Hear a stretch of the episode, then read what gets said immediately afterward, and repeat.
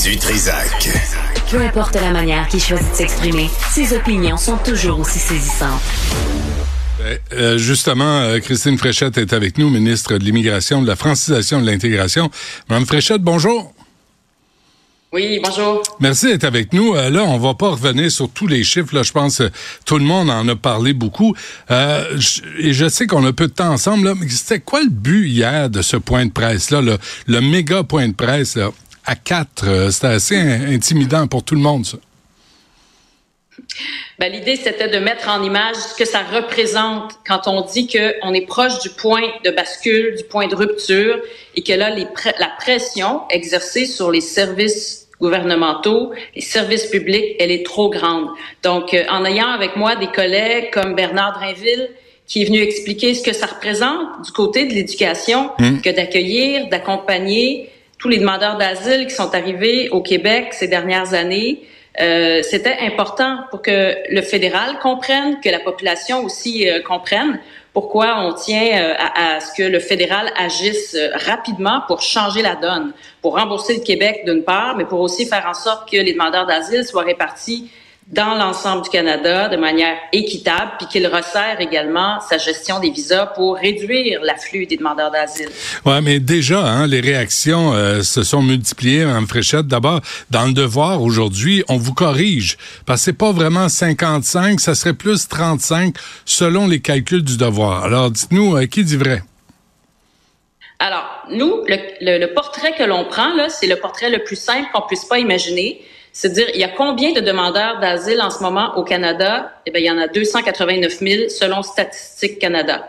Combien d'entre eux sont au Québec? Selon Statistique Canada toujours, 160 000. Alors ça, c'est 55% des demandeurs d'asile. Fait que nous, on, ne vient pas saucissonner les chiffres à savoir combien on en a reçu en 2023, combien en 2022, 2021. Nous, on prend le portrait actuel de tous ceux qui sont au Canada en ce moment on a 55% d'entre eux qui sont au Québec et ces gens-là ont accès à un panier de services. Notre panier de services est généreux, on est fiers de l'avoir, hmm. mais on doit être en mesure de l'offrir à tout le monde. Et là, le nombre, le trop grand nombre de demandeurs d'asile présents au Québec fait en sorte qu'on n'est plus en capacité d'offrir euh, le, panier de services à tout le monde si le nombre continue d'augmenter à la vitesse où ça a été euh, ça a été fait ces derniers mois. Vous avez mentionné euh, Bernard Drainville, là, mais euh, Chantal Rouleau aussi était là, Monsieur Robert était là, sur la crise du logement, sur l'itinérance, sur les services de santé et les services sociaux. Vous avez, tout ça a un impact. Et là, on vous dit, en Fréchette, le directeur de la table de concertation des organismes au service des personnes réfugiées et immigrantes, dit que c'est un, discours très axé sur la peur. Euh, Marc Tanguay dit cette déclaration à l'emporte-pièce. Euh, Québec solidaire dit que vous pourriez en faire plus. Puis le Parti québécois vous reproche d'être à genoux devant Ottawa. En faire plus, euh, c'est quand même culotté de dire ça, considérant l'ampleur des services que l'on a offerts l'ampleur des sommes qui ont été investies pour accueillir, accompagner les demandeurs d'asile. On l'a révélé hier, on est maintenant rendu à l'équivalent d'un milliard de dollars, même un peu plus, en termes de valeur de ces services-là qui ont été offerts depuis euh, 21 l'année 2021. Donc, euh, franchement, en faire plus, là, on est déjà ceux au Canada qui en faisons le plus. Alors, euh, pour nous, c'est un rythme, un rôle que l'on a assumé, mais qui ne peut pas être maintenu à court terme, à moyen terme. Donc, il y a une mécanique qui doit être développée par le fédéral pour faire en sorte de répartir les demandeurs d'asile pour qu'il y ait une équité. Hmm. Vous savez, juste dans les maritimes, les quatre provinces maritimes réunies en 2023, elles ont reçu à leur quatre 380 demandeurs d'asile. Nous, pendant ce temps-là, on en a reçu 65 000 c'est complètement démesuré. Et puis, on est dans un contexte de pénurie de main-d'œuvre. Alors, ne serait-ce que du côté de l'éducation, c'est déjà difficile de trouver des professeurs. Du côté financier, budgétaire, là aussi, on est dans un contexte de, de, de, ralentissement. Donc, c'est plus difficile de dégager les sommes et on voit ce que ça a donné comme impact du côté euh, de l'aide de dernier recours. Chantal Rouleau nous a révélé les chiffres euh, hier. Donc, euh, le contexte fait en sorte que c'est encore plus pressant de, pour le fédéral d'agir. Alors, nous, ce qu'on a voulu envoyer comme message hier, c'était l'urgence. L'urgence. OK, mais c'est quoi votre levier? C'est quoi votre levier? Parce que M. Legault a été poli. Il a envoyé une lettre, un carton d'invitation, une boîte de chocolat puis des fleurs à Justin Trudeau. Qu'est-ce qu'il a dit, Trudeau? Rien. Là, il était à Vancouver, il vous fait un pied de nez, puis il dit, ah oui, hey, merci euh, Québec d'en faire autant, puis euh, on va parler à d'autres pays. Marc Miller, Alexandre Dubé vient de le dire, là, et il se sacre complètement du Québec. Quand est-ce que M. Legault va exiger une réponse de Trudeau, puis d'arrêter de niaiser avec ce professeur de théâtre? Quand est-ce que vous allez vous fâcher? Ben là, le monsieur Legault euh, a demandé à rencontrer M. Trudeau, donc euh, on va avoir cette rencontre-là normalement au cours euh, des prochaines semaines. Nous, on a d'autres actions qu'on va mettre de l'avant. Je peux pas vous les révéler aujourd'hui. Envoyez donc. Mais c'est sûr qu'on va pas lâcher le morceau. Hein. On va maintenir la pression parce que c'est énorme là, ce qui a été dégagé déjà par le Québec en termes d'investissement, en termes de services publics. Je comprends ça. Ne peut pas être maintenu. Madame Fréchette, c'est quoi votre levier de négociation là-dedans? Parce que jusqu'à maintenant, Ottawa, soit vous ignore, soit vous dit non. Ben, comme je vous dis, on a d'autres étapes qui s'en viennent. Je peux pas vous les révéler aujourd'hui. Vous allez les, euh, par les exemple, euh, sous peu. Par, exemple, Mme euh, Fréchette. tu sais, genre ben, de... Moi, je suis en contact, en contact constant avec le, mon homologue au fédéral. Je parle également à Pablo Rodriguez régulièrement. Ils sont conscients de l'impact que ça peut avoir sur le Québec, que ça a sur le Québec, que ça, peut avoir sur eux-mêmes. Ouais. Donc, euh, c'est sûr qu'eux, ils font une analyse politique aussi. Et je pense qu'ils n'ont pas euh, le luxe de, de, de, de, la contourner, cette analyse-là. Fait qu'à un moment donné, il va falloir qu'ils réalisent qu'il y a des actions qui doivent être mises de l'avant parce que voilà, la situation est devenue urgente. Oui. En même temps, 150 millions, 67 millions, vous dites, euh, c'est même pas 150 millions. Moi, quand je dois de l'argent au gouvernement, là, il y a des intérêts, il y a des pénalités. Quand Ottawa doit de l'argent à Québec, pourquoi il y en a pas? Hmm. Ça, ce serait une mesure intéressante à, appliquer. On a eu les remboursements pour euh, des dépenses encourues pour les demandeurs d'asile en 2020, en 2019, en 2018, 2017. Donc, nous, on dit au fédéral, là, soyez cohérents, là. Vous l'avez fait pendant ces années-là. Puis là, c'est depuis la pandémie euh, qu'ils n'ont pas repris leur façon de faire euh, antérieure. Ça s'explique pas, c'est illogique. Donc euh, voilà, on transmet le plus d'informations possible au fédéral pour qu'il pour puisse prendre conscience de ce que ça veut dire, parce que depuis le début, on a l'impression que le fédéral définit sa politique d'immigration sans tenir compte de qu'est-ce qui va se passer quand ils vont arriver, ces gens-là. C'est comme s'il n'y avait pas d'enjeu sur le logement, il n'y avait pas d'enjeu sur euh, euh, l'emploi, sur l'éducation et tout ça. Donc, en transmettant ces chiffres-là, beaucoup plus clairs, eh ben, euh, le fédéral n'aura d'autre choix que de réaliser que ça a un impact pour le Québec, Mais Mme Fréchette, vous pensez pas que c'est volontaire de noyer la culture du Québec? Ça va ressembler à quoi, Montréal, en 2030, selon vous? Euh, tout va dépendre de ce qui est décidé comme politique hein, pour l'avenir. Nous, on dit que c'est pas tenable, donc il faut que le gouvernement agisse pour réduire le nombre de personnes qui viennent au Québec. C'est pas tenable et c'est pour ça aussi qu'on demande à ce qu'ils soient répartis dans l'ensemble du Canada et pas juste sur le Québec. On a un poids démesuré. L'Ontario aussi en, en, a accueilli euh, davantage là, depuis qu'ils arrivent à l'aéroport plutôt que via le chemin Roxham. Ouais. Mais ça, c'est une belle entourloupette, hein? Ça, c'est une belle entourloupette qu'Ottawa nous a fait. Ils ferment Roxham, ils rouvrent davantage les aéroports. Démerdez-vous avec ça. Il faut qu'ils resserrent les critères d'accès au visa. Les visas de visiteurs, là, ça, ça a été euh, une passoire là, pour bien des gens qui sont venus ici présumément comme visiteurs, mais une fois arrivés, là, ils nous annonçaient là, que là, finalement, ils étaient des demandeurs d'asile. Donc ça, c'est pas si compliqué, hein. Mais là, on me dit ah, faut qu'on travaille euh, de manière diplomate euh, avec les pays concernés. Ben là, l'urgence là, elle est au Québec. Alors, c'est au Québec que le fédéral doit réagir. C'est face à cette urgence-là qu'il doit réagir. Plus que euh, de, de, prendre le temps, le temps et le temps pour négocier de manière diplomatique. OK. Je, je, sais que je dois vous laisser aller, là, mais le 13 décembre dernier, là, je veux pas vous piéger, Madame Fréchette.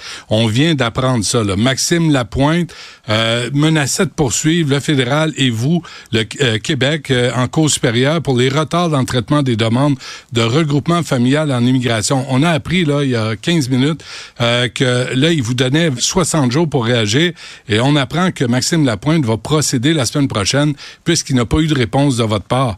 Comment comment vous réagissez? D'abord, vous faites imposer ces quotas par Ottawa et d'autre part, vous vous faites poursuivre par des avocats en immigration. Euh, je voudrais pas être à votre place, sincèrement. Ben, écoutez, nous, euh, par rapport à ce dossier-là, euh, euh, on, a des, négociations, des discussions avec le fédéral pour faire en sorte que certains principes soient respectés. Par exemple, le principe du premier arrivé, premier servi.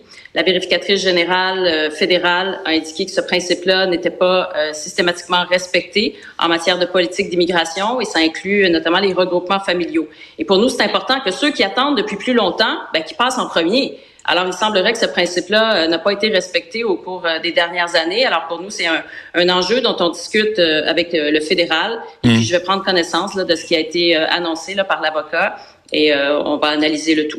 Sérieusement, ça va péter aux frettes, comme on dit, hein?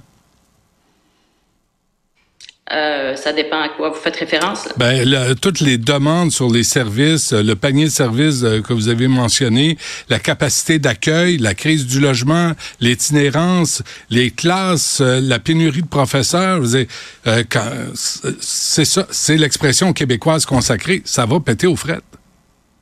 Nous, ce qu'on dit, c'est qu'il faut pas en arriver à ce point-là à un point de rupture, un point de bascule. On en est proche. Dans mmh. certains secteurs, on en est proche. Mmh. Il faut l'éviter. Et de là, l'importance que le fédéral agisse urgemment pour changer la donne, pour réduire l'afflux et puis rembourser le Québec et puis répartir ces gens-là dans l'ensemble du Canada. C'est pas au Québec à assumer l'essentiel des responsabilités en matière d'accueil des demandeurs d'asile. Et si Ottawa vous dit non? Ah ben, comme je vous dis, on a d'autres euh, étapes qui s'en viennent. J'ai hâte de Donc, voir ça. Euh, c'est pas fini. Puis nous, on est en contact à toutes les semaines. À toutes les semaines, parfois au niveau politique, souvent au niveau administratif. Mes collègues également ont, de, ont, des contacts avec leurs homologues qui sont concernés par ces dossiers-là. On est nombreux sur le dossier. Là, puis le premier ministre euh, également. Vous me dites ce matin, vous accepterez pas un nom d'Ottawa. Là. Vous accepterez pas d'être ignoré par Ottawa. faut que ça se règle. Ah non, non, on va pas lâcher le morceau, là. On va pas lâcher le morceau là-dessus. C'est clair, c'est central. C'est central pour euh, notre gouvernement. Donc, euh, c'est sûr qu'on va, on va continuer d'être actif tant qu'on n'aura pas satisfaction. Parfait. Christine Fréchette, ministre de l'Immigration, Francisation et Intégration. Merci. Bonne chance. Merci à vous. Bonne journée. Au revoir. Alex, euh, de retour. c'est, écoute, c'est dans le fond, c'est ça. Hein? C'est euh, Miller continue à ignorer le Québec. Justin est à Vancouver puis il dit "Oh, vous êtes bien fin d'avoir accueilli tout le monde. Merci d'avoir attendu, Alex, en passant. Euh, c'est, euh, on peut se faire passer par un sapin solide." Là. J'écoutais avec attention les propos de la ministre Fréchette, Benoît, puis là, je comprends qu'on donne une espèce là, de, de, mise en garde, un ultimatum à Ottawa, mais j'avais la discussion avec Yasmine Abdel-Fadel puis Marc-André Leclerc, puis on se disait, il va falloir aussi que François Legault aille se chercher des alliés dans les premiers ministres des autres provinces, parce que c'est pas juste une question, oui, le, le, Québec est, est bien sûr au cœur de cette situation-là, mais As-tu remarqué à quel point aussi les autres provinces, à un sont réveillées à partir du moment où ben, il y a des demandeurs d'asile qui rentraient par Roxham, puis là, ben, on pouvait pas tous les accueillir et on les redirigeait ailleurs. C'est drôle, là, ailleurs au Canada, il y en a qui ont commencé à allumer en disant on veut les accueillir, mais on veut les accueillir dignement. Alors, à donné, ça va prendre plus que des lettres, ça va prendre plus que des conférences de presse. Puis, Monsieur, Monsieur Trudeau, j'aimerais vous rencontrer. En même temps, est-ce qu'on est réellement surpris de l'attitude de Justin Trudeau là-dessus, qui s'est promené partout à travers le monde en disant le Canada est une terre d'accueil. Il est obsédé par le multiculturalisme, tout comme Marc Miller aussi. Et euh, souviens-toi de ce que Mario Dumont nous a dit aussi dans un autre épisode. Il disait des fois j'ai l'impression que Justin Trudeau, lui, il a, a, juste défait ce que Stephen Harper avait fait parce que c'était Stephen Harper qui l'avait fait. Que ce soit les règles pour entrer au Canada, pense aux peines bonbons, les sentences bonbons là pour les criminels. Ouais. Ça aussi. Moi, moi je pense pas ça. moi, je pense que c'est l'agenda, c'est le vrai agenda politique de Justin Trudeau, de Dominic Barton, de McKenzie, de toute sa gang. C'est vraiment ce en quoi ils croient ces gens-là. Mais Benoît, à ce rythme-là, l'initiative du siècle, là, ça sera pas dans 100 ans. Ça va être quoi dans, ben dans 50 ans, dans 40 ans, ben au rythme où les choses vont hmm. euh, aussi. Puis l'anglicisation a une chance que la mairesse Plante a créé un, quartier de la francophonie à Montréal. C'est tout ce qui, c'est le seul bastion qui parlera encore français dans la ville. T'es un fin analyste, Alexandre. Faut que je te donne ça, là. Vraiment, tu l'as vu venir. Euh, un mot sur le procès de Grenon. Euh, on le qualifiera pas. Il mérite rien, lui. Moi, Benoît, c'est quoi? Moi, je me suis réveillé ce matin avec le sentiment que justice avait été rendue. Ouais. Fait du bien ça, parce que notre système judiciaire est très écorché, puis on le critique, toi et moi, très souvent, puis avec raison d'ailleurs. Mais dans ce cas-ci, une quarantaine de minutes, La preuve était accablante, puis le jury a rendu deux verdicts de culpabilité contre Grenon, euh, coupable de meurtre au premier degré et coupable d'agression sexuelle grave sur Guylaine Potvin en avril 2000. 24 ans, Benoît, que sa famille attendait des réponses. La preuve d'ADN, oui, elle était accablante. Les techniques d'enquête ont été très, très, très impressionnantes. Mais c'est tout ce que j'ai aimé, moi? Puis j'entendais là des, des, des juristes là euh, s'offusquer un petit peu euh, des propos du juge François euh, Huot. Il l'a ramassé. Et moi, j'applaudis. Ouais. Ah, j'applaudis. Je, je te, je te le cite brièvement. là. Ouais. Il lui a dit, parce qu'il avait demandé à Grenon, avez-vous quelque chose à dire à la famille? Voulez-vous? Il avait rien à dire à la famille. Rien à dire à la famille. Et c'est là que le juge l'a ramassé, puis je t'en lis un extrait. Vous êtes un lâche, un peureux, un pleutre. Je suis euh, dégoûté que vous ayez pu vivre votre petite vie tranquille pendant que Guylaine reposait six pieds sous terre. 22 ans de liberté injustifiée. Comment avez-vous pu vous regarder dans le miroir? Vous êtes un dépravé sexuel et un assassin. Vous me soulevez le cœur. Je vous souhaite beaucoup de courage pour expliquer à vos co-détenus les circonstances qui vous ont mené au pénitencier. Ouais. Euh, on parle d'un meurtre crapuleux, dégoûtant. Enfin, enfin, Tellement. on a justement un juge, tu sais, qui, qui, qui a... Puis lui, c'est- je veux dire, c'est le jury qui a rendu le verdict, là. Puis il a été très méticuleux dans ses instructions aussi.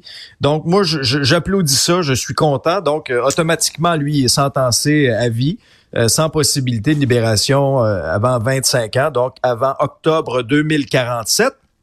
C'est pas une garantie, Benoît. Euh, et j'ose espérer maintenant que la commission des libérations conditionnelles aura autant de jugement. Très bien dit. Alexandre Dubé, merci. À demain. Salut là.